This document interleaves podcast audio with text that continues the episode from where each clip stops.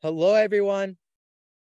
Welcome to July's subscriptions for authors fireside chat with a very, very special guest. You'll notice that y'all can actually turn on your cameras, um, which this can be very intimate um, fireside chat. And we're going to be talking all about imposter syndrome for subscription authors, specifically conquering imposter syndrome with the incredible guest Joan Raymond, who's been a part of this CUNY really since the beginning and is an unbelievable writing coach, mindset coach, and she's also a fantastic cozy mystery writer with a subscription, which she's going to talk all about. I'll do my official introduction for Joan in this fireside chat and let her take it away with what will be a very interactive um, and I think really eye and soul opening presentation. But before we get to that, I want to first say hello, everyone. How has people's summer been so far? I feel like we're, we're definitely in the thick of summer now. And I'd love to hear where you are are calling in from. Put in the chat what what city, what what state, what country you're in. I personally am in Robeson, North Carolina, or I'm outside of the Robeson County Public Library. I'm in, oh no, where am I? I'm somewhere in North Carolina. I don't know exactly where. Um, I'm a, I'm not lost. I'm on a road trip and working in different locations of the road trip. That that's me today. So I, would love to hear where you all are at. We have Yorkshire, UK, Atlanta, Georgia, not too far. Atlanta again. We have two Atlantas. Okay. Knoxville, Kansas, Manchester, Nottingham, Kingston, Ontario. Oh, it's probably beautiful in Kingston, Ontario right now. California. Great to see you, Lindsay. Great to see you, Gina. Gina was just on the podcast. That episode will come out soon. It was really, she's inspiring and amazing. Bianca, uh, your dog likes peaches. That's very Georgia vibes, but you're in Apple Valley, California. Ooh, lots of fruit vibes. Oregon, Albany. Wow, we got people all over the world. And then Toronto, Ontario as well. So we have a few people in the province of Ontario. Um, this is this is great. And Norway, that's so cool. You might win the award for the furthest calling in, at least from where I'm located personally. Not that I'm the center of the call or anything. That, that's weird. But farthest from me at the moment, and probably farthest from Joe too. But this is awesome. Okay. If y'all don't know, we do these chats every single week on the, or sorry, no, not every single week. That's totally over promising. Every single month on the first Friday of the month from 3 p.m. to 40, 30 p.m. Eastern. You're in the right spot on the right link. We do these every month. And this month, we have a really, really special one. So it's hard to start a subscription. It's hard to put yourself out there, start anything new, to, to even begin writing your own story. Like it's it's it's difficult. And the first thing I know I can feel oftentimes is, is this good enough? Am I good enough? Does this matter? And that is that is imposter syndrome. And I definitely know I felt it before. I think we've all felt that in moments. And today, Joan's gonna be talking to us all about that. And before I hand it off to Joan, I want to give the official introduction, and I'll include some of her links in the chat to her books, to her subscription, and to her website because we're all here together. But Joan is a published author and certified professional writing coach. And when she's not crafting cozy mysteries, she's helping writers silence their inner critic and develop the confidence and habits to awaken the novelist within. And today she's giving a very special chat focused on subscription authors and imposter syndrome. Joan, I'll let you take it from here. Thank you, Michael, and welcome everyone. And and if you want to um, uh, undo your camera, whatever you call it, allow your camera. I love to see faces when I'm talking because I, I kind of read, you know, people's faces and, um, you know, like I can see if people are like, I have no idea what you're talking about or something. So if you want to enable your camera, that would be great. And for all of you that, that have, and I know some people can't because you're at work and whatnot. But anyway, I'm Joan Raymond. I'm a published author, like Michael said. I live in Bakersfield, California, where um, it was 110 degrees most of last week, and now it's a little bit less. And I know the rest, the others that are in California know that um, the heat wave that we just went through. So what we're here today is we're talking about imposter syndrome. Um, everybody know what imposter syndrome is? If you don't, it's okay. So if you don't know what it is, raise a hand, or just like, okay, awesome. Awesome, Shirley. Thank you for being honest. Because, and here we're going to be honest. We're going to be vulnerable. I mean, I'm going to be vulnerable. And, you know, I just want you guys to know this is a safe place. Yes, it's being recorded, but um, everything we talk about here is important to us, not only as writers, as subscription authors, as, for anything we start in life. You know, imposter syndrome hits. What imposter syndrome is, it's the ugly voice inside of our heads trying to protect us. You see, our brain tries to protect us, you know, the fight or flight thing. Um, it is the voice inside our heads that says, don't do it. Don't do it. You're going to fail. Don't do it. You don't want to be embarrassed. Don't do it. And a lot of times we listen to that voice because it's so much easier to say, yeah, you're probably true. You know, you're probably right. So when it comes, and it's also the voice that kills our dreams. I mean, how many of you have a dream of being a successful subscription author? Probably everybody in this room. And um, I will tell you a little bit about my subscription. I started it, um, I don't know when I when it opened months ago, and I I put the information out to my newsletter list. You know, um, not knowing how they were going to take it because I write cozies. I gave them the first three chapters for free. I put it out on social media, and guess what? I have one subscriber.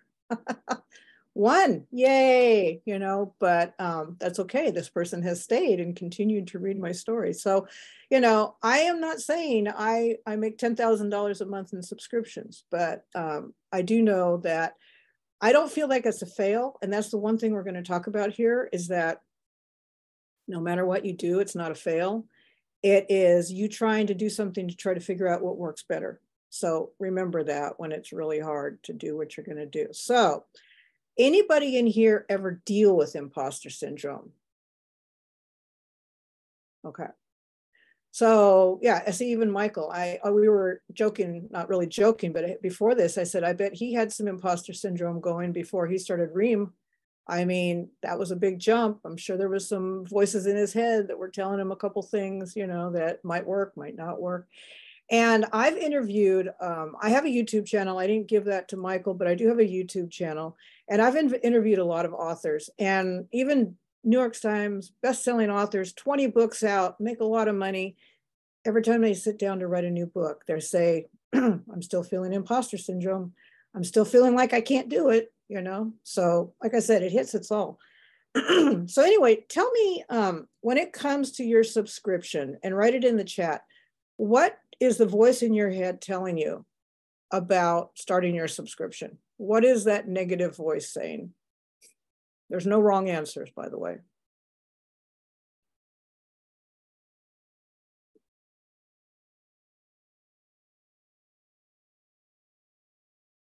You know, I was going to say, and that's the first thing that came to my mind. I have no idea what I'm doing. Anybody else? Yep.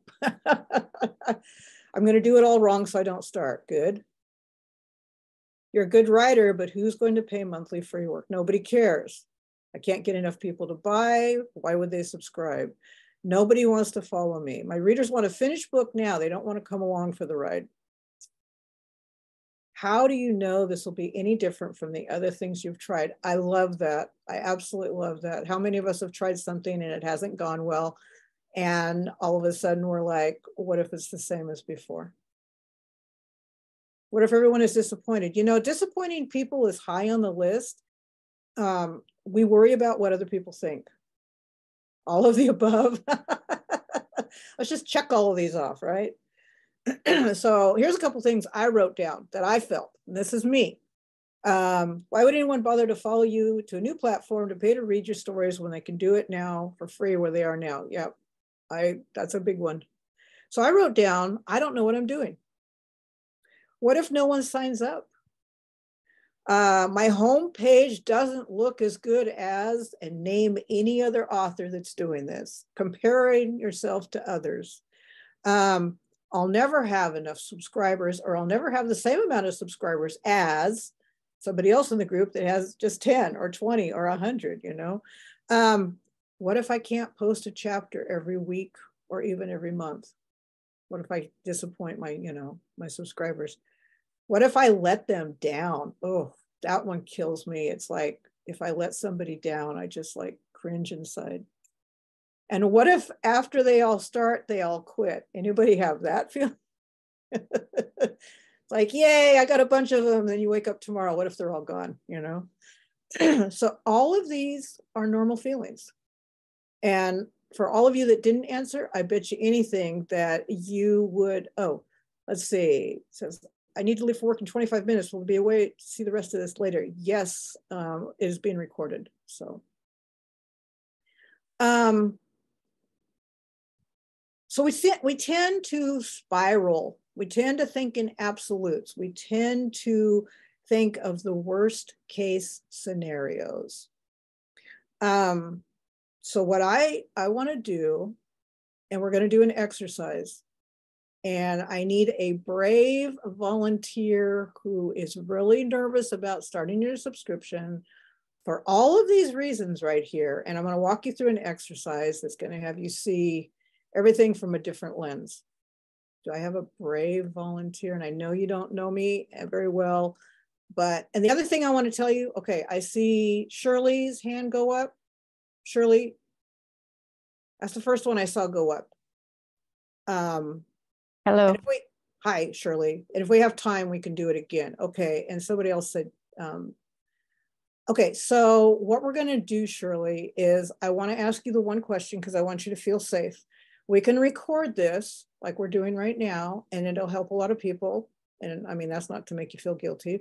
Or we can not record it if you feel more comfortable about being completely transparent. So it's no, no, you just record it. It's fine. Okay. Okay. Good. I Thank like helping you. people. Okay. I appreciate that. So, first of all, Shirley, before I share my screen, uh, tell us a little bit about you, your writing, your subscription. Where are you at? Um, I've not published my subscription yet because okay. I'm I'm still unsure about the elements to put in um, and what I can deliver. Okay. And what do you um, write? What type of stories do you write? Billionaire romance and romantic comedy. Okay. Okay. And do you have a backlist or do you have how many books do you have that you've written? Well, I've got eight published at the moment on Amazon. Um, I've, I've got two pen names, but I'm actually merging them back into one. Okay. Because it's too hard. Okay, so you definitely have some writing under your belt. You're not a brand new writer. Um, you got a little bit of writing under your belt and you just don't know where to go with the next step, correct? You have some yeah. stuff going on in your head that's making you um, not jump into it yet. Is that it? yeah. Okay. Yeah. All right, I'm going to share my screen and I'm going to be asking you a series of questions and I will be writing down the answers as we go through them and everybody can watch. Okay. So Shirley, right? I all of a sudden I had a blank because I am in my 60s. okay, Shirley, I yeah. want you to think about starting your your um, subscription, and I want you to tell me what is the worst case scenario that could happen if you start this subscription. Not I'm getting gonna, anybody. Okay, and I'm going to be okay, and I'm going to be. Oh my goodness I'm starting to type and nothing's showing up.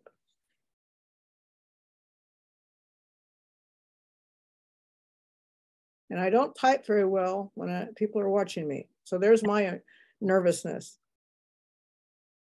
Okay. What else? Yeah. Oh, on the same question. Yes. I want you to fill this row as much as you can.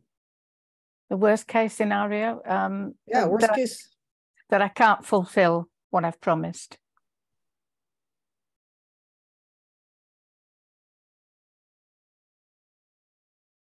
Okay, next. Next. oh, goodness me. Can't fulfill what I've promised. Um, what really keeps you awake at night? Why haven't you pushed the publish button? Because I'm still going through the lessons and so I'm I'm still not sure. Okay, so you're still learning. I'm still learning. Okay. Yep. Anything else? People won't like my writing. Okay. Even though I've been traditionally published. We're going to get to that. okay, people won't. Yeah, people won't like your writing. Mm. Um, okay, let's say that you are your your ream page is ready. You kind of know what you're going to do but your finger just won't hit that go live button. What is it that's going through your head at that moment? fear, I suppose. Fear of, and I know we've talked about these. Failure. Okay. Fear of failure. Okay. So now I want you on a scale of one to 100. Give me the likeliness of you won't ever get anyone to sign up. What is the likeliness that no one will ever sign up? I'm hoping that it'll be everyone wants to sign up. Okay, so what is the real likelihood, likeliness of that, of no one signing up? I think that's probably a, a zero. Okay. What about you can't fulfill what's promised? That's a difficult one because I'm waiting for an operation. So Okay. um, That's okay. Like- Answer these honestly because we're gonna, we're gonna go Yeah. through what you can do. Um, I think I can fulfill giving them a chapter a month. I've got 16 chapters written. Okay, so what's the likelihood then that you won't fulfill your promise? The likelihood that I won't fulfill my promise. Between zero and a hundred? Probably about 10%. Okay. And you're still learning. So, I'm still learning. okay. So I'm gonna leave that one alone for just a minute. Okay. Um, okay, people won't like your writing, and you actually answered your own question as soon as you said this. So what's the likelihood of people not liking your writing? I'd like to think they would, but again, I've not got a lot of confidence at the moment. But you said you had eight published books and people like it, correct?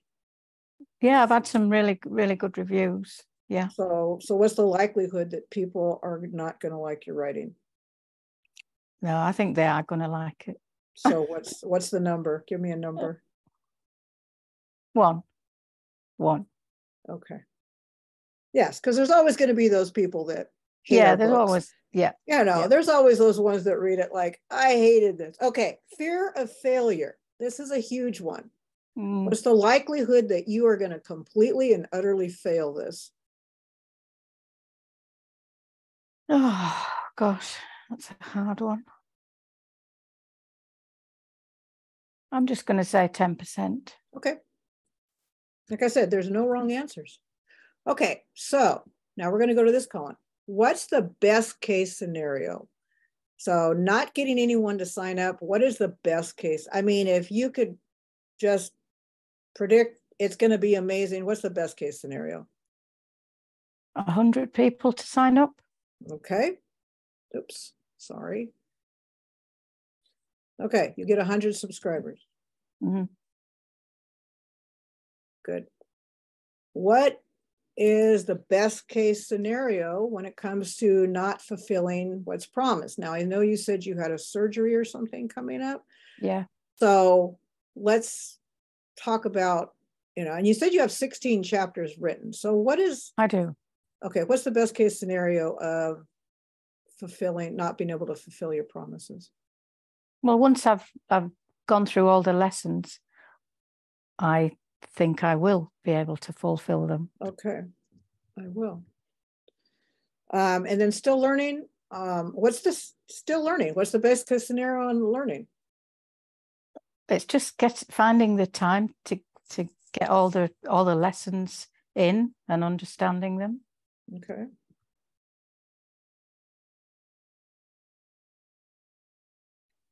People won't like my writing. What's the best case scenario? That they will.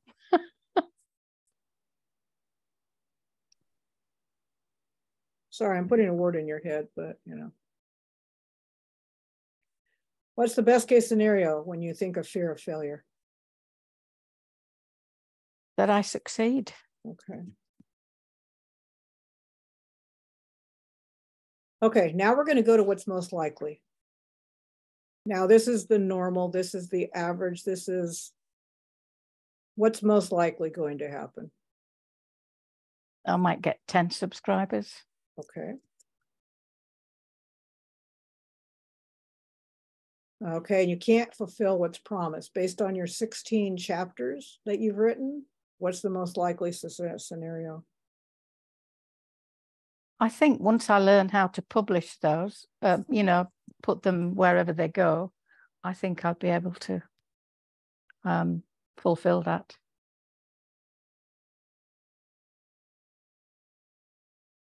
And I don't spell it. We're not grading for English here, just to let you know. No. Okay. Um, and still learning, what's the most likely scenario for you to finish all the um, learning? Well, me again being in my 60s, sometimes it just doesn't go in. I'm 65, I understand. I'm 60, nearly 69. So yeah. You're awesome. You're totally awesome. You can do this. if you take your time, the most likely scenario will be yeah. That what? That I will okay. be able to do it. Okay. What's the most likely scenario where you said people won't like my writing? I'm starting to feel different about this. I think if they're into billionaire romance, they'll love my writing. Okay.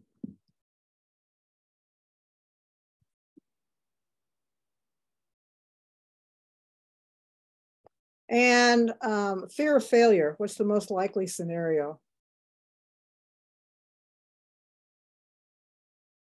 I'd like to say I'm not going to fail.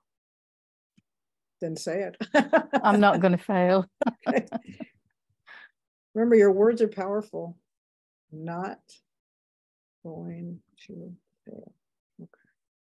So now we're going to talk about solutions because this is the hardest thing is that I can talk you I can I can go through this and I can say, you know, and you're going to say it, tell yourself I'm not going to fail or blah blah blah. Mm-hmm. But we need some solutions. It's really important to have some solutions. So, thinking about solutions, uh, what actions can you personally take when it comes to getting people to sign up?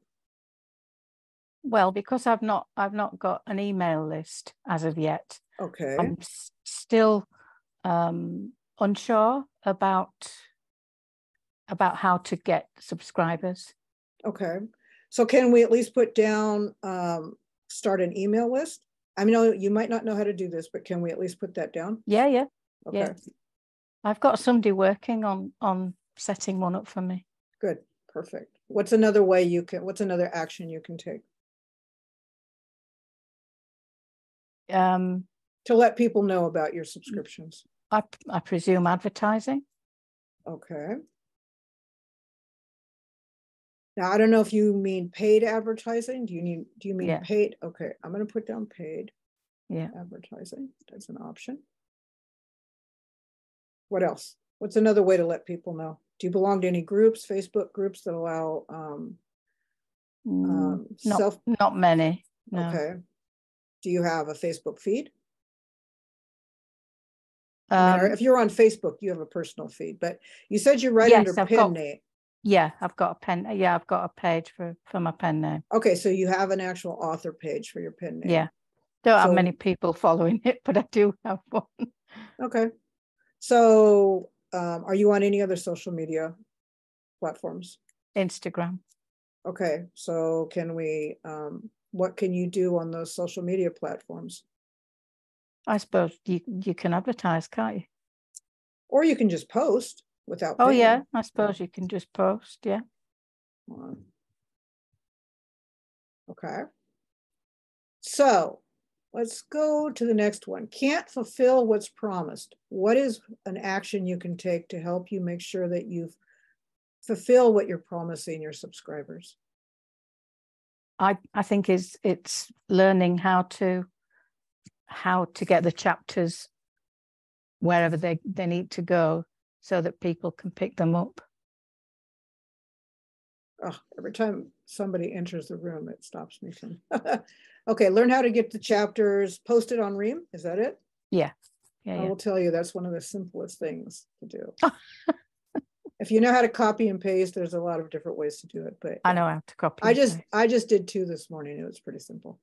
It took me like all of two minutes. So oh sounds um, good. It's doable. Even for us people in our 60s, it's doable. Okay, what else can you do to fulfill what is promised? You've already said one thing, and I'm going to see if you come up with it, but And I've gone blank. okay. you have 16 chapters written. Yes, I have. Yeah.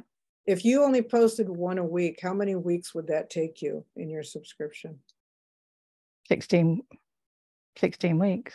Right. You'd be 16 weeks ahead of the game. Yeah, yeah.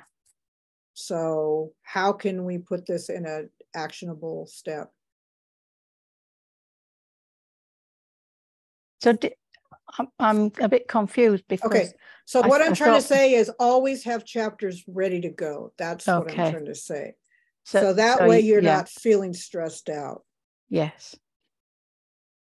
In other words, don't write the chapter Thursday night if you're supposed to post it on No, Friday morning. no. Now, I know not everybody can do this, but I know I do, and it really helps my stress level. Yeah. Um, what's another way you can fulfill what you're promised? I mean, you've done some really good stuff here. Anything Well, I don't. I don't like to let people down, so Okay, I, I do have. Um, Progress. I, I do have. go ahead. I, I just sort of feel responsible not to let people down. Okay, and so how can you, how can you make that, um, how can you minimize your stress of feeling like you're gonna let people down? by making sure that I've got them um, put onto Ream. Okay. And, and also, I know Michael can answer this, but there is a thing where you can post them in advance and it automatically will post them for you. So there's a lot of Oh. different options like that too. Clever, Okay, yeah. I'll, I'll link to a video on that. yeah. So still learning. Um, what's the way, uh, Shirley, that you can continue to keep learning? By doing the lessons. Okay. Do you have time set aside every week to watch them? No, I just usually pick them up in the evening. Okay. So I'm gonna suggest that you make a, uh, make a, make a, a, um, like an appointment with yourself. Make an appointment with yourself, just like a doctor's appointment and don't cancel it. Okay. And then that way you can get it through, even if you're doing one a night, one every other night, you'll get, you'll Mm. make a lot of progress.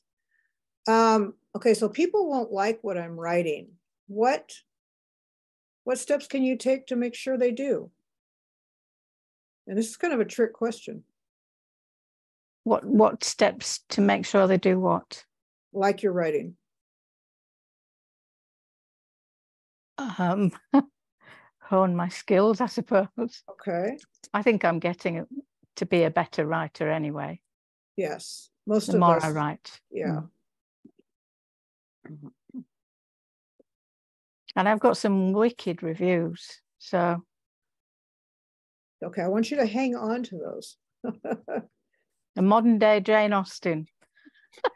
Oh my goodness, okay. Um, And it's okay to have imposter syndrome, even though you have those reviews, because I, Mm. I know every time a story is posted, that comes back again, like, okay, this has happened in the past. How can I make this happen in the future? The one Yeah. thing is you can't force people to like your stories. But the thing you can do is continue to write and continue to get better, Yes. you know, continue to hone your skills, like you said. Mhm. And the fear of failure, what is a solution that you can take that will help you alleviate the fear of failure? Flipping hammer to my head. What was that? Say that again. A hammer to my head. Oh, okay. I will write that down. Knock some sense into you. Is that what you're Yeah. saying? Yeah, Okay. yeah. So Shirley, look at here. We went from, okay, so 0%. So you're really Yeah. believing that you're going to get at least 10 subscribers. Yeah. Can't fulfill what I've promised. You have only had 10% there, which is still important because 10% is enough to hold us back. But you are learning, you'd said you can learn how to post a on Ream, always have Yeah. chapters ready to go. Do you think that 10% is going to get lower after you learn all this? Yes. What do you think it would be after you learn all this? Well, maybe maybe one percent, if that. Okay. So I'm going to put a little slashy thing here and put one percent. Okay. So people won't like my writing. I don't know if we can ever change this, but um, you know. Yeah, you always you always get um the the people that put the one stars, don't you? Yes, you do. And sometimes we always you, get them. We love those because then we're in the one star club. Sadly, I'm not. I'm only in the two star club. One of these days, I hope to be in the one star club. and then fear of failure. Um, after going through all these solutions, what's your number now for fear of failure? Do you really feel like you're going to fail um, 10%? No, not what's now. Your, what's your number? Zero percent. Wow. I'm not going to fail. I'm not going to fail. So how do you feel now, Shirley? I feel better. I feel better in myself. Okay. Writing it down makes it. Writing it down, looking at it in a very logical way, and let, instead of mm. letting it go around in your brain. Now, if anybody wants to, these are Shirley's answers, but um, if you want to take a screenshot of this page, these are the questions. And Michael, it's up to you if you want. Um, I'm going to go, I'm going to do this. Anybody, anybody identify with what, um, and Shirley, thank you so much. Thank you for being honest and real and amazing. And I know you're going to have amazing success because you have a different mindset now. Thank you. So anybody have comments on what, what happened with me and Shirley right now?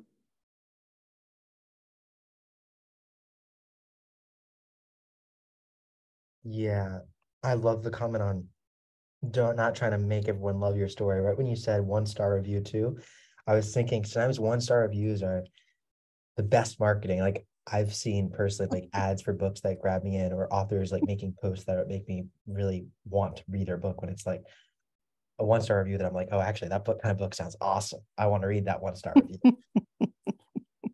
yeah. Yeah. One star reviews are not a bad thing. I think we can think it crushes our soul because someone hates us, but you know, as writers, we're not supposed to please everybody. And there's a lot of people no. that pick up our books um, that aren't be, supposed to be the people that pick up our books. Not everybody likes a cozy mystery. I mean, I have people that ask me, where's the sex? And it's like a cozy mystery does not have sex.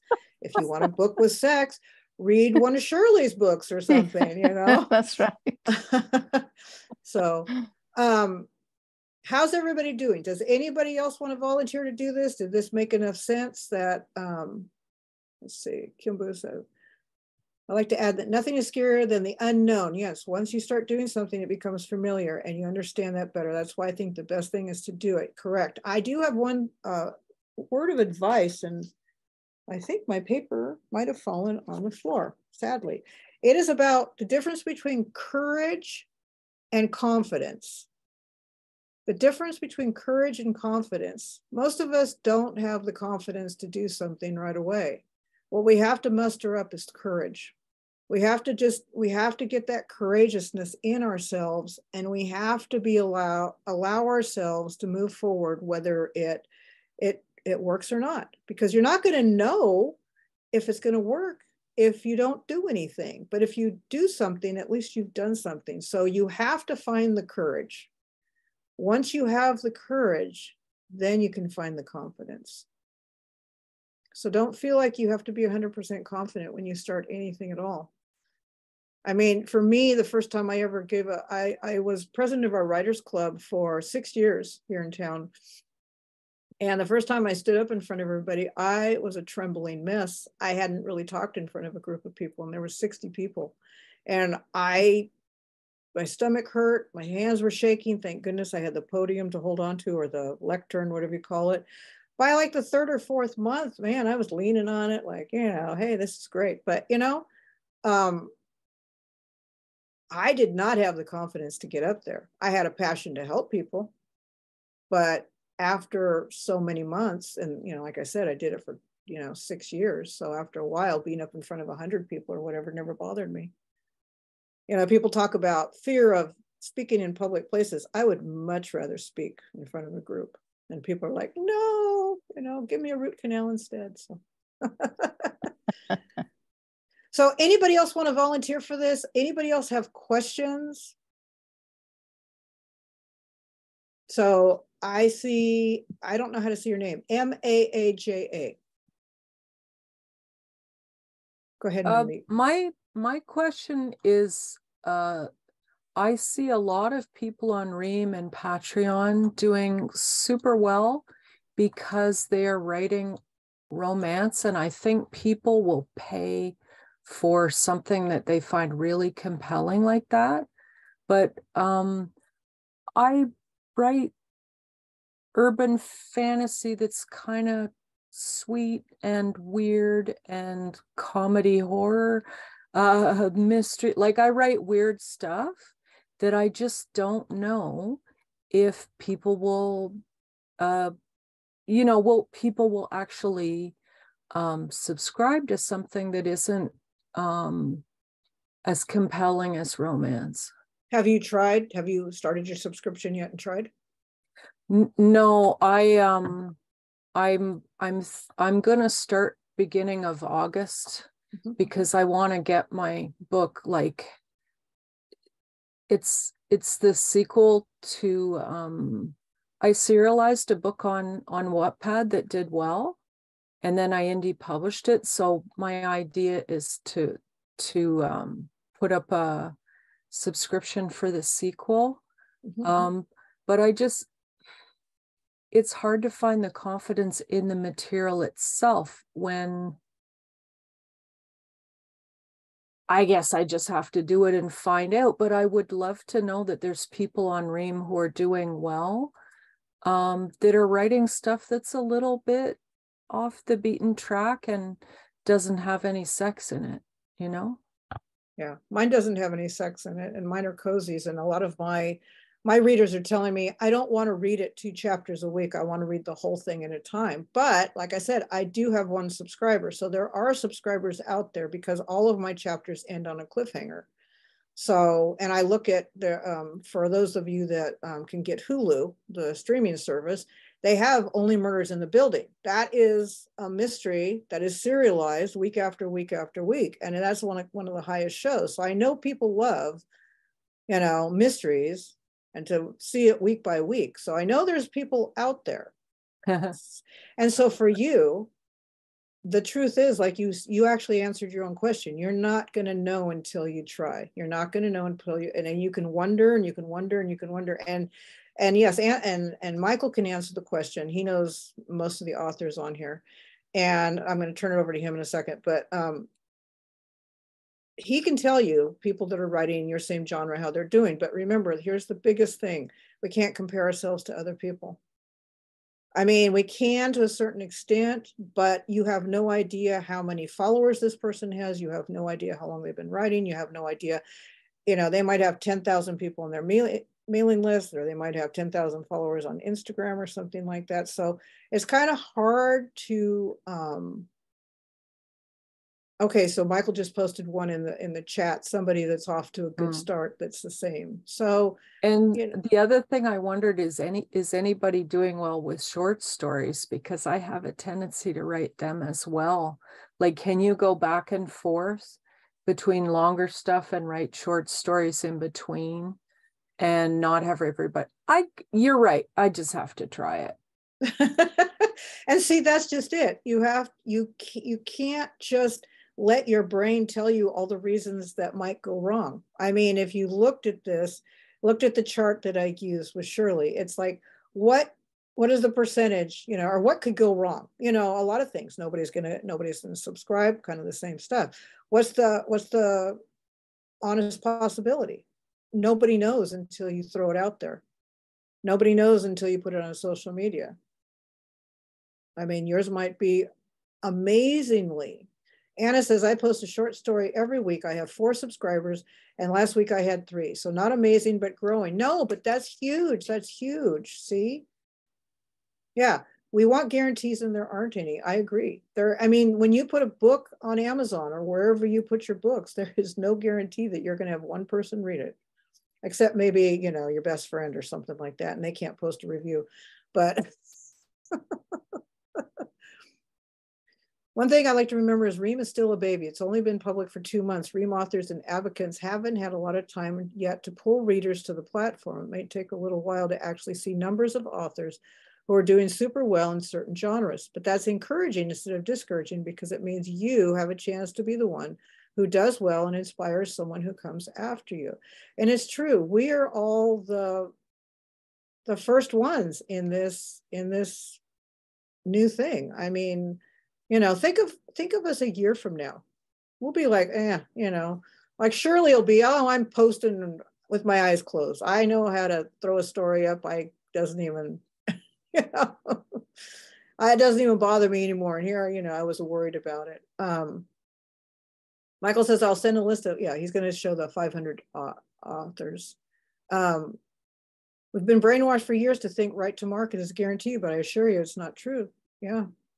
It's, uh, you can't have a guarantee. You know, we, we work in an industry where we write what's on our heart and we put it out there hoping people will love us and love our work and we're in one of the most cruelest businesses because people love to tell us how much our work doesn't look you know work i was going to use the word sucks but i guess that's okay right you know i knew I interviewed an author who told me his, and he has amazing books and he said one of his one star reviews said this should have been thrown in a dumpster and caught on on set on fire and he was proud of that review because, you know, it made him laugh. But, you know, you can't, there's no promises. Anybody else have questions about imposter syndrome? I know Michael's here and he'll answer questions about Ream, but um, I mean, I, you know, is your brain, it's mostly our brains that are trying to stop us. It's, it's that one thing inside of us that's telling us, stay safe, don't embarrass yourself, don't put yourself out on a limb. I want to recommend a book to people uh, that I enjoyed reading on this subject that's very similar uh, that might be helpful. Um, and it's what I like about the book is that it's helpful for all areas of our life because I'm guessing most of us do other things besides writing, um, which is good. It's good to have other things going on in your life, and probably a lot of us have day jobs and other careers that we're doing in addition to writing. And a book that I loved, and I'll link to it in the chat so give me a moment because I want to share the book first, then I'll link to it, is The Long Game by Dorie Clark. I loved it. I read it maybe last month. And what I thought was so awesome about the book was that it was putting things into perspective about what feels like overnight success. Oh, we look at that author and they blew up and look how fast it happened for them. And if it's not happening that fast for us, that means that we're not good and that our stories stink and that maybe we should stop. She says, wait, stop. Let's put into perspective here. This is a long game. And it's about keeping things sustainable. It's about utilizing strategies that build leverage over time rather than just trying to go for short wins, short wins. It, yeah, it was awesome book. So anyway, I think it, it helps like put because imposter syndrome isn't something that you just conquer, right? It's something that you constantly confront and reconfront. And for me, whenever I'm feeling that in anything, because I feel it probably like every at least once a month, I have a moment where I'm like, geez, like I'm not ready to take this leap. I don't know if it's going to work. And I always have to remind myself about like the game I'm playing and that it's not, it, it's an infinite game, not this like game of like, oh, well, this didn't happen tomorrow the way I wanted it to. And that means it all has failed, right? You know, you are looking at like the worst case outcome, the best case outcome, and then the most likely outcome. The trick in publishing, Joan, is that like it's usually the best case or the worst case. And there it's very rarely in between. I mean, yes, that does happen, but usually it's like, oh my God, that went way better than I thought. Or wow, that was not what I planned. And and also saying that's sad, but also true, because I know I felt this myself, at least for me.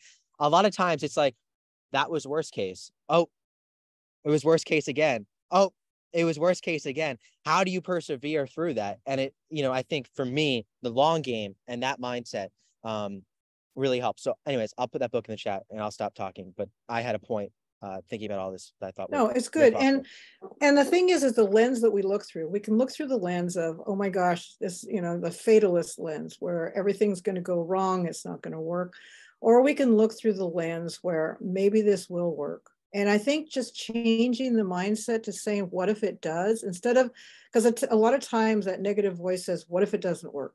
What if they don't like it? What if no one signs up for my subscription? But if you can change that around just a little bit, what if somebody does some, you know, subscribe? What if they do like my work?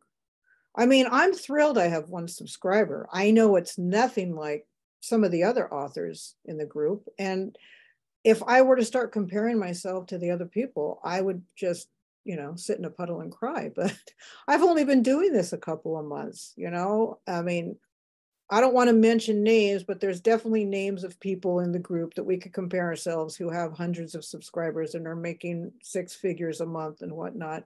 And yes, we would love to be there. But then again, they started with one and they've built this over many, many, many years. I mean, like I said, if we look at where we're going to be a year from now, but the, here's the thing if you don't find the courage to start your subscription now and you wait a year from now, then you're going to have another year before you see the one year growth. And I know it's really hard. When I started mine, oh my gosh, I just cringed because one thing I hate, even though I talk about mindset and I talk about best case scenario, marketing is hard for me. You know, throwing it out there to everybody. It's like, you know, what if people think I'm weird because I'm talking about this subscription thing? But you know what? After a while, you're just kind of like, I'm 65. I don't care what people think anymore. You know, I did that a long time ago. I used to really worry about what people thought. But now, whatever. You know, if I get one subscriber, 10, I'd be thrilled with 10 subscribers. So, I mean, yeah, I'd be thrilled with thousand subscribers too, but you know, I'm not stopping. I'm I'm looking at the fact that I am in this for the long game. I am in this. I mean, I'm in for writing for the long game. I've just published my fifth book. I've got two more coming out. They're on pre-order. I've got six more planned for next year. I'm not slowing down. I'm speeding up. And you know, I want to I want to just move forward. I yeah comparison comparing yourself to someone else is counterproductive because none of us are the same so anybody else have questions anybody else want to just ask a question about how did you change your mindset or i don't know i mean i'm not trying to put words in your mouth but um or in the typing yeah. thing but um let's one thing about the one star reviews. I read one recently it really cracked me up. It was for a national park on the beach, and it said it was a one star review because there was too much sand. there you go. Those are the kind of things we need to print out and save by our computer. And remember, you can't please everybody. Yeah.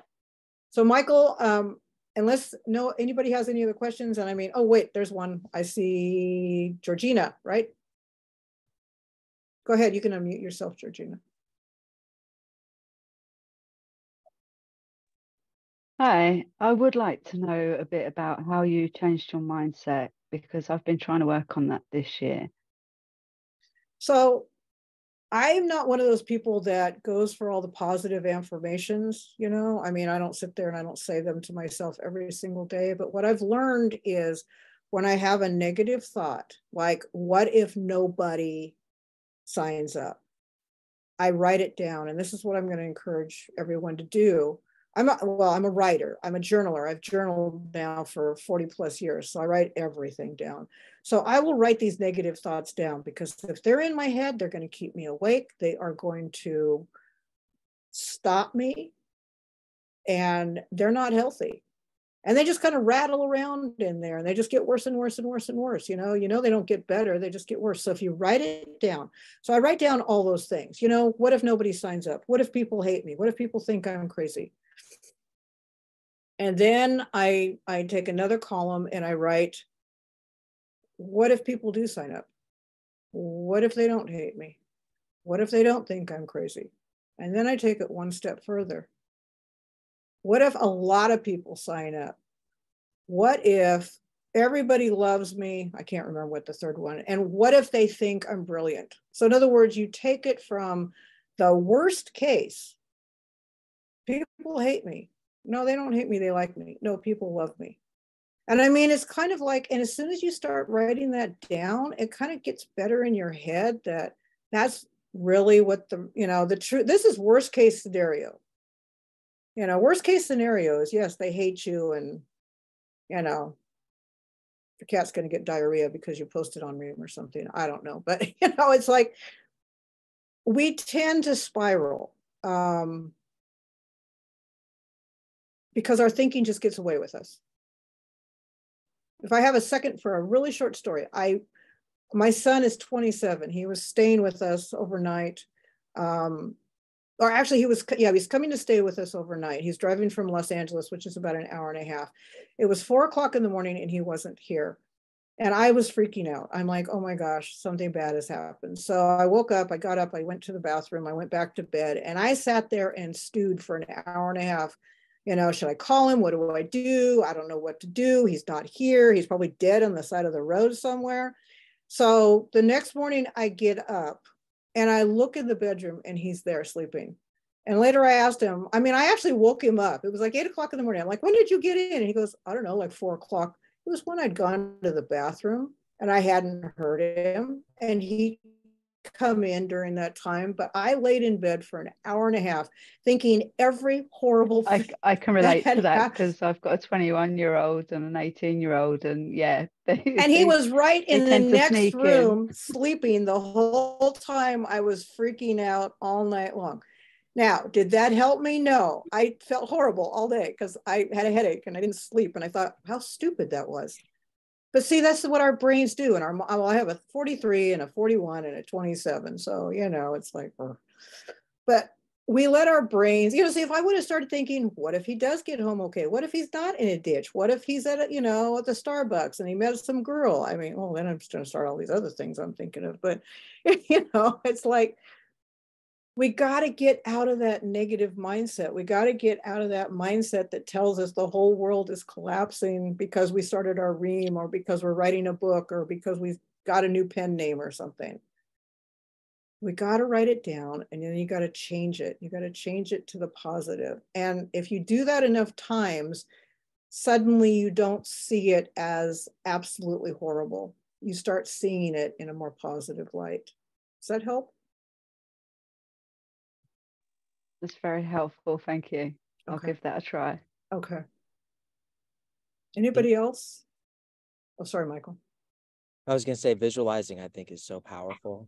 I know that Michael Phelps, he would say when he was getting ready to compete, that he would just visualize winning.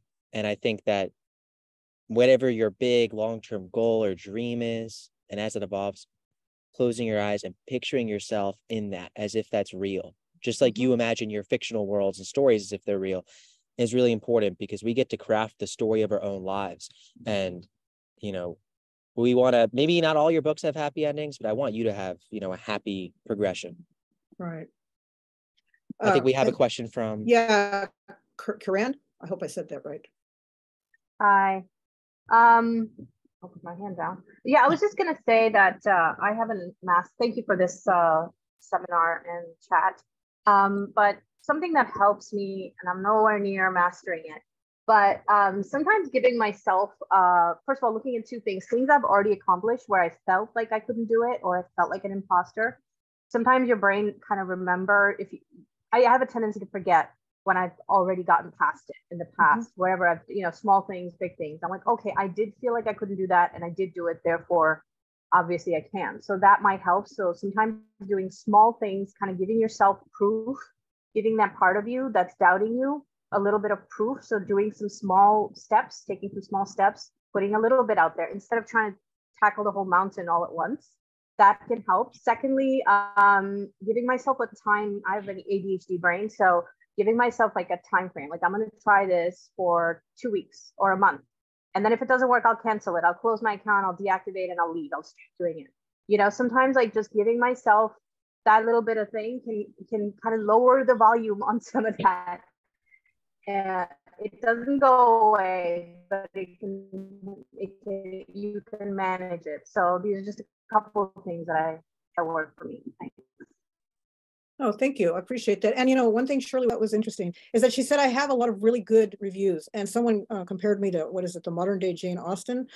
I would print those out and put the, I would plaster those everywhere I could see so that when my imposter syndrome started telling me I'm not a good writer, I would look at those and say, wait a minute, somebody said this about me. Somebody said this about me. And it's like, I've done it before. And yes, I know it's one more time and we don't know if we can do it one more time but yeah, yeah keep a folder of kind emails you get from readers that's what michael said but yeah, keep that stuff and keep it close by because imposter syndrome is nasty. It will strike at any moment. And even Michael, I mean, you know, Michael gets imposter syndrome. So if he can get it, then, you know, it's okay. And the fact that he admits it too. You know what I'm saying is that because we see you as very confident, you know, and, and, but it's okay that even no matter what you're doing, there's always doubt. And somebody said something, let's see. Um, Susan K said, what is the one thing that absolutely changes your life for the better? Uh, wait a minute. Uh, sorry.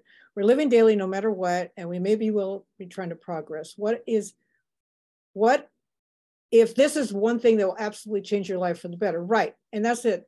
Instead of what if it fails, what if this is the one thing that will totally change your life? I remember during the conference, the one gal was talking about how bad things were and how this has totally changed her life. You know, they didn't lose their house and whatnot. And, you know, Michael says, I'm just a guy with a lot of passion.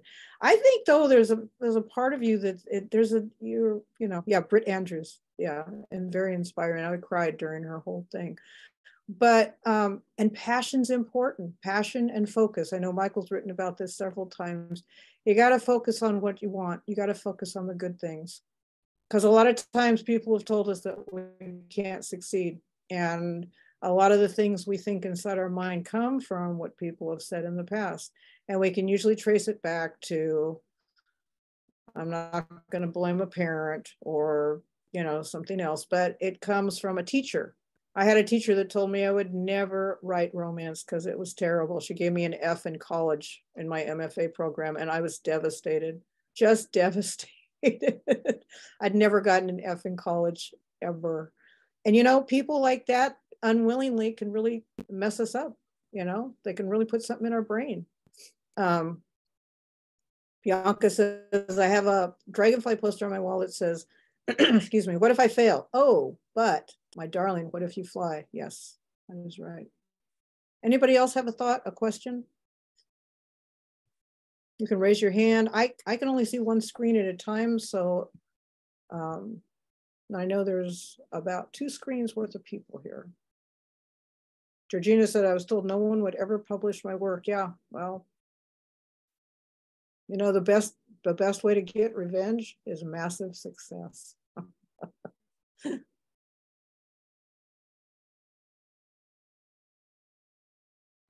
so Michael, I think I'm gonna turn it over to you unless um, anybody else has a question, but I'll stick around, of course. Yeah. Okay. Well, first of all, Joan, we should give you a huge round of applause. People can unmute your mics. Let's give Joan a round of applause. That was incredible. Thank you for that. Who am I frozen or is Joan frozen? Thank you. You're you're freezing up pretty bad. oh, I am. Oh, Yeah. interesting. Let me um I can solve that problem. Give me one moment. I'll let you take the floor for the longer, Joan.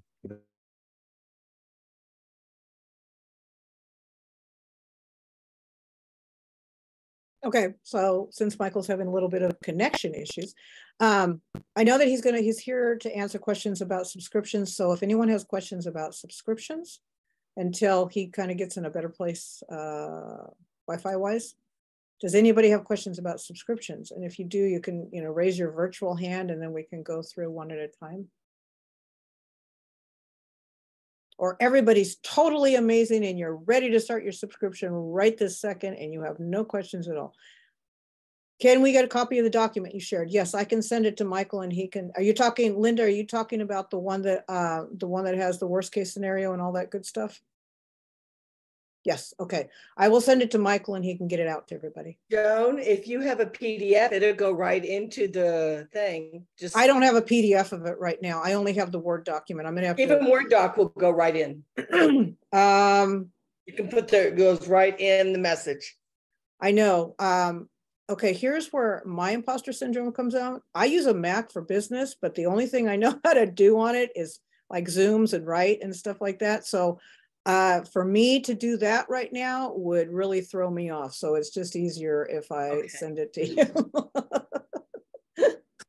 I'm back on- now, by the way. Oh, I if think- I was on my PC, I would do it in a split second. So, but thank you. I would. Okay, you've got a couple of questions, Michael, and I, I'm not sure if they're for me or for you, but they're probably for you. So, Let's see. I joined on a different device, so can you read them out to me because I can't see the past comments. Oh, no, they have just hands raised. Oh, then I'm here. Okay, Karan, Corinne? Yeah, hi, Kieran. That's okay. Hi again. Um, so I just have a quick question. I have, uh, I'm guilty. I haven't like gone through Ream in terms of like all the technical uh, documents. I know there's a lot of good documentation available, but I'm just wondering. Uh, and I know that there are differences in terms of ideology between Ream and Patreon. Obviously, Patreon is becoming more and more like uh limited in terms of this a bit of scope. Plus it uh, i know that it doesn't have as good of a ebook uh functionality. So could michael or somebody just give me a run give us a rundown of specifically uh what are the ebook or the e-reader um technical sort of aspects of ream that are unique? I remember re- hearing something about like people can basically use ream like almost like a kindle app where they can read right within ream uh, they can bookmark things. They can highlight things. They can. I don't know. So if you could, Michael, if somebody could give us, give me some somebody who doesn't have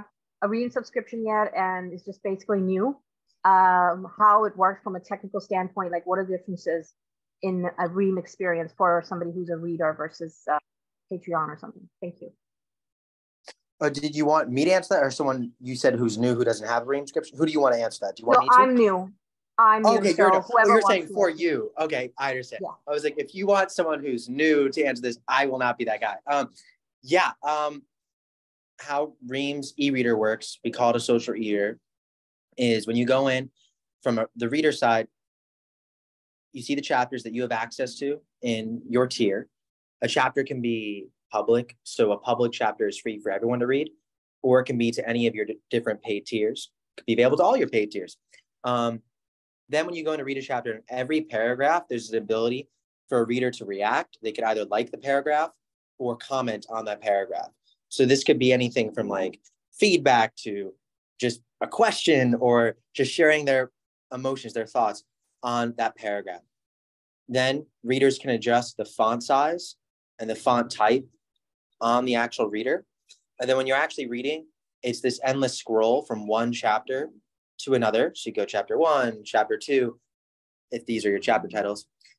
If a reader's not part of a paid chapter and then they hit a paid chapter or a chapter at a higher tier, they will then be asked to upgrade. There's like an upgrade modal. The rest of the chapter is grayed out. And then the other thing is that when a reader has updates on a Ream chapter, let's say you send out chapter 10 to paid subscribers, they'll get an email with a notification, but the paid chapter won't be in that email for security reasons that they can't forward it to other readers. They have to click a button, and when they're signed into their account, then that'll take them straight to that new chapter. And then there's a table of contents in that book where they can navigate from chapter one, chapter two, all different chapters very easily. So that's like the quick rundown of how the e-reader aspect of it works. So just to follow up, so you're, um, I cut out my mic, uh, my headphone cut out for a second. So you're saying that there's like a social reader aspect, so people can actually interact with each other uh, over paragraphs or chapters, things like that. The readers. Yeah, the we'll repeat that again because I actually got distracted by a comment um in, in this chat. I, I was doing like my mind's in places. Repeat your question. So uh, you did you say that there's a social aspect to that people can actually comment on particular chapters or paragraphs and actually Yes. interact with each other? Okay. Interesting. Yeah, I should have actually described that more. Um, so your readers can comment, you can comment on paragraphs, and then readers will see those comments. You can delete comments. As an author, you can delete any comments. You have like, you know, total admin privileges. Readers can delete their own comments. Obviously, they can't delete other people's comments. And then what will end up happening is that if you reply to a reader's comment, they will get an email saying, this person replied. Even if another reader replies to their comment, they'll get an email that someone replied. And then they can go and reply to you. And then, you know, you can have a whole conversation there.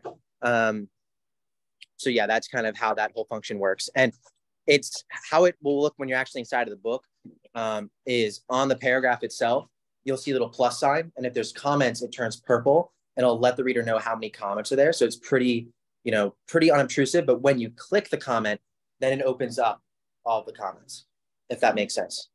Right. And as an author, you can turn off or on where people can comment. Like if I, let's say I want people to read the whole um, chapter or whole book even, or multiple chapters before I want to allow discussion. Uh, or is it always like they can discuss any chapter, any line, any paragraph? Great question. Um, so right now, by default, it's turned on always, but we're going to be adding settings that enable authors to turn it off. Maybe only allow certain tiers to comment. Right. All there's going to be a lot of different settings in the future, but Okay. um, we're I guess 60 days ago is when we launched the public. So we're still there's a lot of things about Ream that are great today, and there's a lot of things that are going to be even better tomorrow. So those that's one of those things. Okay. I just wasn't clear because I mean, I really like the social interaction aspect of it. I just wanted to know to what extent authors have control over that. Okay. Thank you. Thank you. Appreciate it. Also, to answer a question from oh no problem, that's an amazing question. And to answer a question from Christine in the chat, um, they can be labeled anything. Um, you don't even necessarily need to publish chapters. You can be publishing a collection of character profiles, a collection of maybe travel guides. You could be posting a collection of short stories, right? So it doesn't need to be traditional chapter at all. And of course, you can label it episode two. That's completely to- totally appropriate. Uh, it's really whatever you want to do. That's the power of it. Um, for Shirley, Shirley asks, I'm unpublishing um, two books from Amazon as I've rewritten them in dual point of view. Uh, before I publish them again, can they go on Ream? Of course. I mean that with Ream, uh, there's really like you can have a Ream and a you you can have a Ream and have your books anywhere else. Period. Like there's no exclusivity agreement. The issue comes with other platforms, right? You know, if you're an Amazon Kindle Unlimited program, you definitely don't want to have a book in KU and on Ream at the same time because KU will get mad at you. Um, that's one example. Uh, if you have a, a deal with a traditional publisher, traditional publishers might need to give you special clearance or rights to publish a book on Ream, right? That might not be part of your contract. So um, there are there are things to think about with Ream, but we don't have any exclusivity agreements. There's a hand Yes. raised, Michael. I don't know if you know. Um, Oh I yes, yes, go. I was just uh, getting some questions in the chat. yeah, I just want to make sure before you answer another one. So You want me I to go? think Ju- Ju- yeah, Ju- uh, Junita. Okay. I kind of have I have two things. One is kind of for Joan, and one is for you. Uh, the thing for Joan is my big fear when you were doing all that. I was thinking about is that also when you were saying her fear was and what her fear is. I said, yeah, but I'm different from everybody else. If it works for them, it still ain't gonna work for me. And that was what I was thinking when you were talking about those fears, and that's something my brain tells myself. Yeah, they can do it, but I can't. And so, So, uh, so then what you have to look at is if you look at that chart we did, so that your, your fear is they can do it, but I can't. And then you would ask yourself, so what's, what, what percentage is that true? And I mean, it might be for you a hundred percent, and that's okay. You know, but then what's the real likelihood that they can do it, but you can't? And Well, then, you know, probably zero. Uh, Yeah. Because I, I work in the industry and I work with authors and stuff like that. So, I mean, I already have success working with authors and I have uh, published short stories and stuff like that. So, it's, I know it's ridiculous.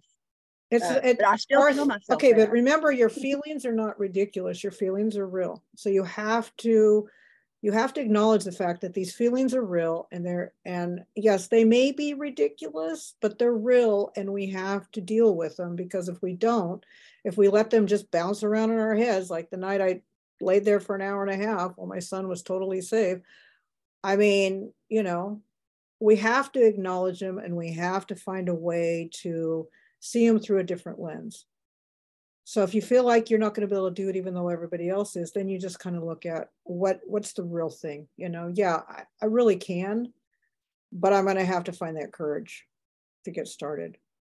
I might not be confident yet, but I got to get that courage. I got to find it. And if you don't have the courage, I mean, the group is amazing just say i'm having a challenge and you'll have everybody run to your side like you know you can do this.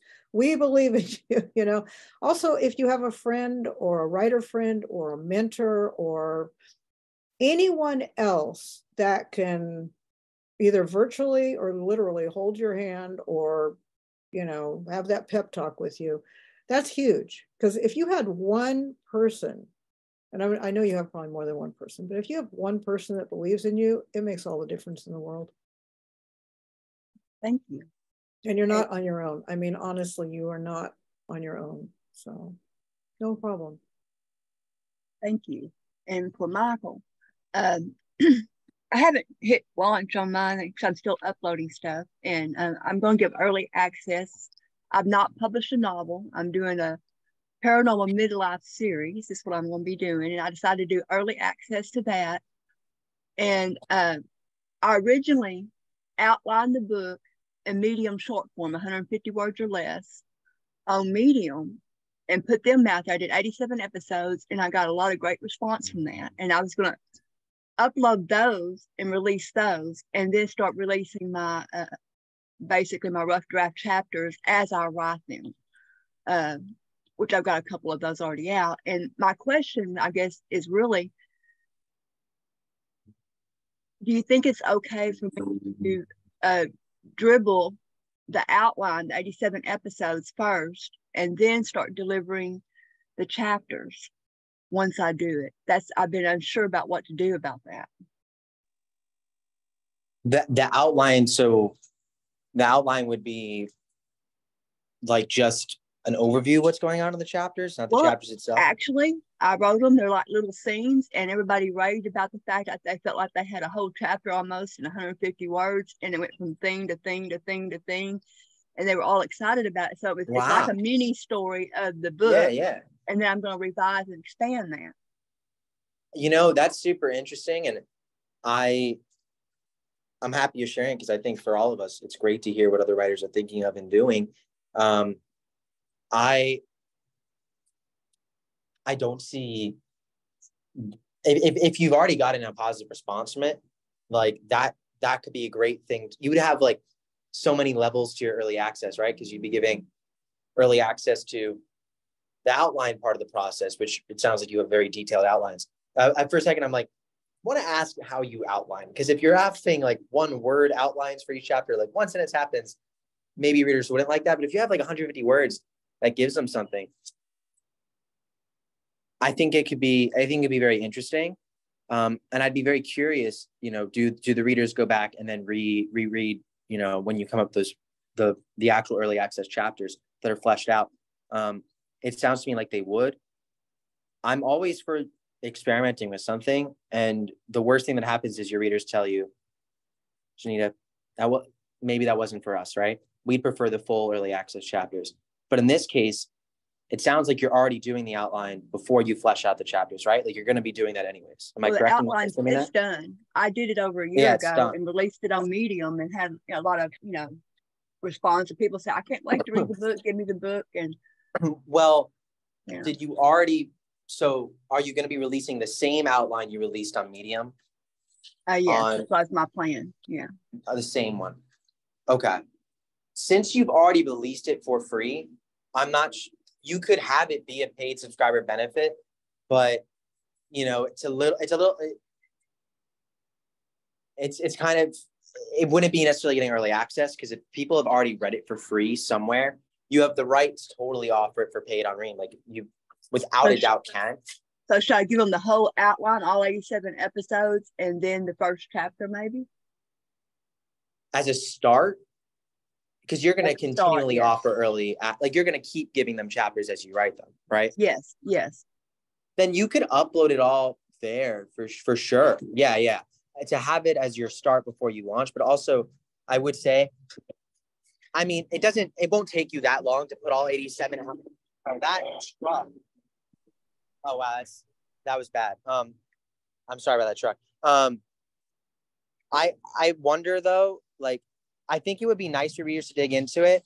The only thing I'm worried about is like, if a reader's excited for the early access and then reads ahead on the outline, I'm just trying to think like from a reader's perspective, right?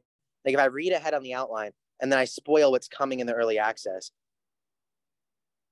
Do you understand what I'm saying? I'm not So telling maybe you- offer early access, and then the 87 episodes is a bonus, maybe at some point.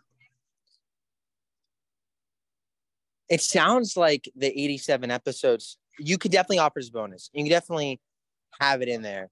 It sounds like the 87 episodes though is like your way of like driving discovery to it right? Like you're releasing the episodes on medium which is super cool and you're getting traction there and interest in your story there. And then why they would come to your subscription and pay for it is they're going to want early access to your chapters which starting with chapter one is all you need to launch it. Um, you could definitely include it though. I think it makes sense to still have it hosted there. You know, the 87 chap uh, episodes, the outlines can still be there. That can't hurt anything. Um, but I, I definitely, I would still think the main benefit of why someone would want to come from Medium to your subscription would be for that the early access fleshed out chapters. So I think you have a really interesting model. Um, so you could definitely, I, I would say it can't hurt to put the 87 outlines in there um, but I think the the early access full fleshed out drafts will probably be the draw, given where your readers are already coming from. They've probably already seen a little bit of the outlines and they want the full thing now. Okay. All right. That's what I- I'm I- guessing. It makes sense. And that's why I need somebody's other somebody else's head who is aware of how subscriptions work to give me some input on it. So thank you. No, of course, of course. And want to recognize the comments about writing sprints. Yeah, there's a ton of groups that have writing sprints. And feel free, like if anyone wants to start their own writing sprint, like you can make a post on the Facebook group and see if people are interested in joining. There's awesome sprints that already exist too. So I don't want to take away from any of that. Um, you know, Gina is an amazing member of the community. Um, so she's awesome. There's a few awesome, there's not a few, there's a lot of awesome writer sprints. But if you're looking to specifically connect with authors and Subscriptions for Authors Facebook group and do that, feel free to make a post. And, you know, if we can do anything to facilitate that, that might be something we can add to the author co-op, which for those who haven't checked out the author co-op, if you're looking for like tier reviews, feedback on your subscription or anything like that, you can trade that back and forth with other authors there. Um, maybe we add writing sprints to that. I like I like thoughts.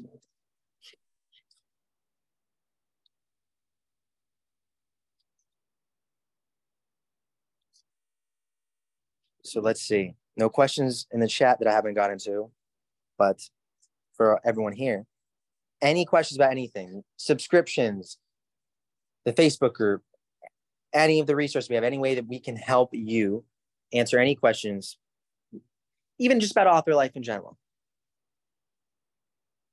Feel free to speak up. I'm mute.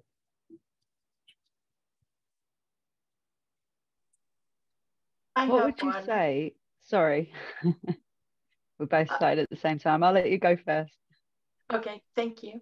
Um, That's right. if you've got, you've uploaded a, a book and you have several chapters and people have been commenting, and then you need to upload a new version because you found an error or something, does that completely wipe out all the comments? That's a fantastic question. Um, at the moment, yes, uh, we'll be looking to come out with where you can create multiple editions for a book. Um, pro, you know, that's on our roadmap for the next year, I'll say for sure. Um, this is also a good heads up that if you're, you know, serializing on a platform like Wattpad or really any of the serial fiction platforms, they work pretty similarly when you delete a chapter oftentimes or upload a new version of the book, a lot of times comments will get wiped too. So that's a big thing to watch out for when you're doing serial fiction. Um, we do want to fix that at some point, so I won't leave you hanging forever on that. But yeah, for now, I, I would be aware that if you want to upload a new version, that's going to happen. One one thing I will say is that um, we are releasing the ability uh, before the end of summer to have EPUBs attached to community posts, so that if you wanted to send like the finalized edited version to them and not disrupt the early access version, uh, you could do that. And then you could also just have your readers sideload books if you want them to. Um, I don't know if that helps answer your question. Michael, could you do yeah. where, um, so let's say you've uploaded 18 chapters and then you realized in chapter four there was a grave error, or like me, I'm a discovery writer. Could at the bottom, uh, after the 18th chapter, I could just put revised chapter four after number 18 i mean i know it'd be out of order but i could you could even put it you can change the order of chapters around okay you can so so technically you could upload it and then move it under the original one that you posted so they could see that there's two chapter fours right yes or... you could definitely do that now okay. you could definitely do that the only issue comes when you edit an existing chapter that people have already commented on. Like a, uh, it, it's, you know what I mean? So if you've published a chapter, people have commented, and then you take that same chapter and you go to edit it, you enter a problem zone where those comments will disappear. Yeah. I mean, personally, I'd leave them both so people can see the difference between the two, you know? I mean, it, de- I think the way that you're proposing, John, I think it's great because it's a way to kind of create your own editions of the story before we make it very easy for the reader to just go to the edition they want. Mm-hmm. Um, you're basically already doing that. Um, just in a, we'll make it even easier in time. But you've got the right idea. And I think did did Georgina have a question, or was I just making up that you were also speaking up too? No, you, you didn't think it up. Um, I was just wondering what you think the best starting prices for your tiers to be at? It's a great question. So the I like to frame it around like a cup of coffee. I think a cup of coffee is a good starting price. What is a cup of coffee? We can debate that. But um, I think generally like having something around five dollars. Um, usually like five dollars is a great sweet spot. That doesn't mean you can't do something like three dollars or four dollars you could do something like seven dollars as your entry point, but I feel like five dollars is a pretty good entry level tier. That's what I see most authors have. I see a lot of authors have three dollar entry level tiers too. I hesitate going too far underneath that because of a few reasons. One of them is because of payment processing fees, um, which probably most of you on this call have already heard me talk about it. So I'll just say very quickly. Um, credit card companies and banks, they charge a set fee per transaction. And it kind of scales where like the bigger the transaction, the smaller the fee is. So on microtransactions for like one dollar, you're going to have a lot go to payment processing fees, which isn't great because why would you want to do that when you can make more money? Um, and then the second thing is that there's a really high barrier to entry getting someone to go from zero to one dollar a month, right? Very hard. Like to have someone be a free member to a paid member, that's a jump. The jump from one dollar to three dollars isn't that much higher, but you make like over triple because the payment processing fees are less. So I, I recommend three. The range is three to five. That's the very short answer. that my recommended range. It's more art than science, of course. So I don't want to ever make people feel like they have to price something at a specific level. Um, although I will say on Ream, we do require you at the moment to be above uh, $3 because we have a fear because things are new that writers are going to price themselves less than their worth and try and compete with each other and all the things we talked about today with imposter syndrome. Um, but where we might allow one dollar tiers in the future because we want to be inclusive and give the give authors as much freedom as they can. Um, we're just that's the reason why we personally say three dollars and up. Anyways, uh, I agree. It should. It, it is.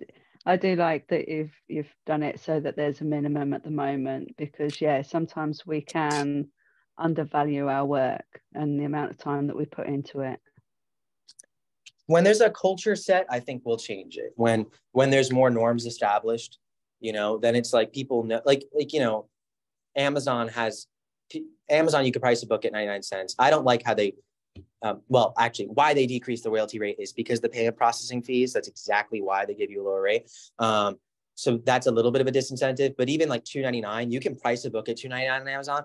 But most ebooks are up to 4.99. Culturally, that's just been the norm that's moved up to. Uh, we'd rather start a little bit higher and then hopefully as the norm is where it should be then if people want to go lower we may allow that um, we'll see but that's my advice thank you of course of course i don't think we have any chats left but questions? Feel free to unmute yourself turn your camera if you'd like. A lot of folks already do have their cameras on. Here to help with anything.